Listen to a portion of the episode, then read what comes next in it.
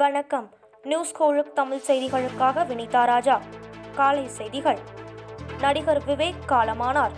மாரடைப்பு காரணமாக மருத்துவமனையில் அனுமதிக்கப்பட்ட நடிகர் விவேக் சிகிச்சை பலனின்றி அதிகாலை நான்கு முப்பத்து ஐந்து மணிக்கு உயிரிழந்தார். மாரடைப்பு காரணமாக நேற்று காலை சென்னை வடபழனியில் உள்ள தனியார் மருத்துவமனையில் அனுமதிக்கப்பட்டார். எக்மோ கருவி உதவியுடன் சிகிச்சை அளிக்கப்பட்டு வந்த நிலையில் காலமானார்.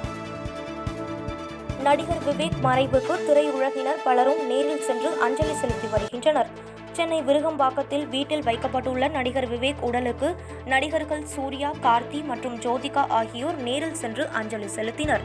இயக்குனர் விக்ரமனும் விவேக் உடலுக்கு நேரில் அஞ்சலி செலுத்தினார். நடிகர் விவேக் மரணத்திற்கு பிரதமர் நரேந்திர மோடி இரங்கல் தெரிவித்துள்ளார். நடிகர் விவேக்கின் திடீர் மரணம் எனக்கு சோகத்தை ஏற்படுத்தியுள்ளது என்று அவர் தெரிவித்துள்ளார். விவேக்கிற்கு ஏற்பட்டுள்ள மாரடைப்பிற்கு அவருக்கு போடப்பட்டுள்ள தடுப்பூசிக்கும் எந்த சம்பந்தமும் இல்லை என தமிழக சுகாதாரத்துறை விளக்கம் அளித்துள்ளது. கொரோனா அச்சுறுத்தல் காரணமாக நாசிக்கில் ரூபாய் நோட்டுகள் அச்சடிக்கும் பணி நிறுத்தப்பட்டுள்ளது.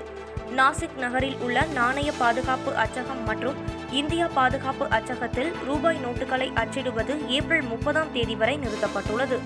இரு நிறுவனங்களிலும் பணியாற்றும் மூன்றாயிரம் ஊழியர்கள் மற்றும் அவர்களின் குடும்ப உறுப்பினர்களின் நலனை கருத்தில் கொண்டு இந்த முடிவு எடுக்கப்பட்டுள்ளதாக மகாராஷ்டிரா அரசு தெரிவித்துள்ளது. கொரோனாவின் பிடியில் சிக்கி தவிக்கும் பிரேசிலில் மயக்க மருந்து பற்றாக்குறை ஏற்பட்டிருப்பதாக அந்நாட்டு சுகாதாரத்துறையினர் தெரிவிக்கின்றனர். ரியோடிஜெனைரோ மற்றும் சாஃபாலோ நகரிலுள்ள மருத்துவமனைகளில் அத்தியாவசிய மருந்துகளுக்கு பற்றாக்குறை ஏற்பட்டுள்ளது. குறிப்பாக நோயாளிகளுக்கு வழங்கப்படும் மயக்க மருந்துக்கு கடும் பற்றாக்குறை நிலவுவதாக மருத்துவர்கள் தெரிவிக்கின்றனர். கொரோனா வைரஸ் காற்றில் பரவும் தன்மையுடையது என்று அண்மையில் நடத்தப்பட்ட ஆய்வுகளில் உறுதியான சான்றிதழ் கிடைத்திருப்பதாக லான்செட் மருத்துவ இதழ் தெரிவித்துள்ளது. மேலும் ஓர் அறைக்குள் இருக்கும்போது அதிகம் பரவுவதில்லை என்றும் பொது வெளியில்தான் காற்றில் அதிகமாக வைரஸ் பரவுகிறது என்றும் தகவல் வெளியாகியுள்ளது. ரஷ்ய எல்லையை ஒட்டி விண்ணில் பறந்த அமெரிக்காவின் உளவு விமானம் நடு வழியில் தடுத்து நிறுத்தப்பட்டு திருப்பி அனுப்ப வைக்கப்பட்டது. நடுவானில் இந்த விமானத்தை ரஷ்யாவின் மிக் தேர்ட்டி ஒன் ரக ஜெட் போர் விமானம் வழிமறித்து தடுத்து நிறுத்தியதாக அந்நாட்டின் பாதுகாப்பு அமைச்சகம் தெரிவித்துள்ளது. அதே நேரம் தங்கள் நாட்டு எல்லைக்குள் அமெரிக்க உளவு விமானம் நுழையவில்லை என ரஷ்யா அறிவித்துள்ளது.